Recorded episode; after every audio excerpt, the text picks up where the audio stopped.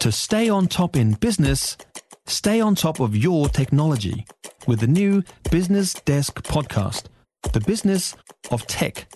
Listen on iHeartRadio or wherever you get your podcasts. Good morning, I'm Niva Retimanu, and this is your morning news fix for Wednesday, 15th of November. In this update, Christopher Luxon and David Seymour have touched down in Auckland ahead of a meeting with Winston Peters today. The three leaders had been expected to meet in Wellington yesterday for coalition talks, but Peters never arrived. Arriving at the airport last night, incoming Prime Minister Christopher Luxon was staying positive. Made great progress, we've got a bit more to do, and um, we're getting a strong, stable government. When you're in Auckland? ACT leader David Seymour says he's not bothered by the change in plans. Oh, we had great meetings with the Nats, making progress, and um, not everyone showed up, but hey, what can you do? Auckland Council will tomorrow consider a report on congestion charging from Auckland Transport. The plan is to have fees for driving at peak times enforced by 2026. But Mayor Wayne Brown says the timeframe is too slow and the revenue will be needed right away if National ends the regional fuel tax. He's suggesting a fee of $5 per trip at peak times. Belief the rebuilding of State Highway 25A should be made an example of. The key Coromandel Road set to open just before Christmas, a full three months ahead of time and under budget.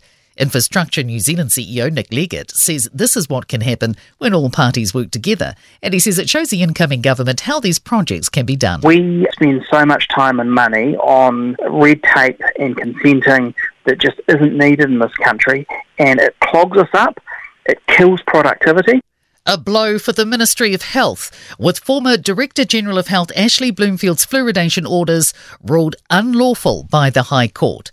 He directed 14 councils to fluoridate some or all of their drinking water supplies in July last year. It was done so under a new law allowing Bloomfield to make the call on fluoridation decisions rather than local authorities as previously done.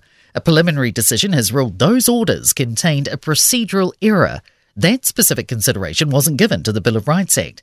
It means the orders could be set aside or returned to the Ministry of Health for reconsideration before a hearing on the broader issue next year.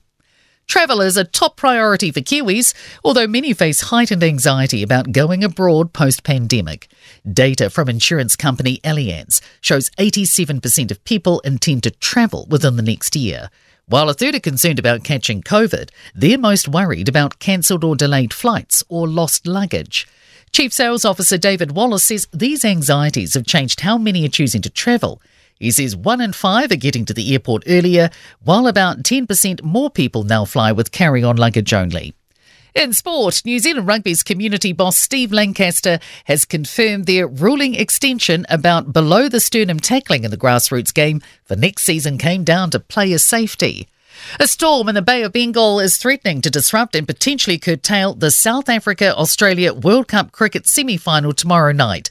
Fine weather is forecast for the New Zealand India fixture in Mumbai tonight. And Stefanos Tsitsipas has retired with an injury after three games of his second match at the ATP tennis finals, handing Holger Rune victory. I'm Niva Retimanu. That's your latest news fix, and we'll be back with the next update at midday from the Newstalk ZB newsroom.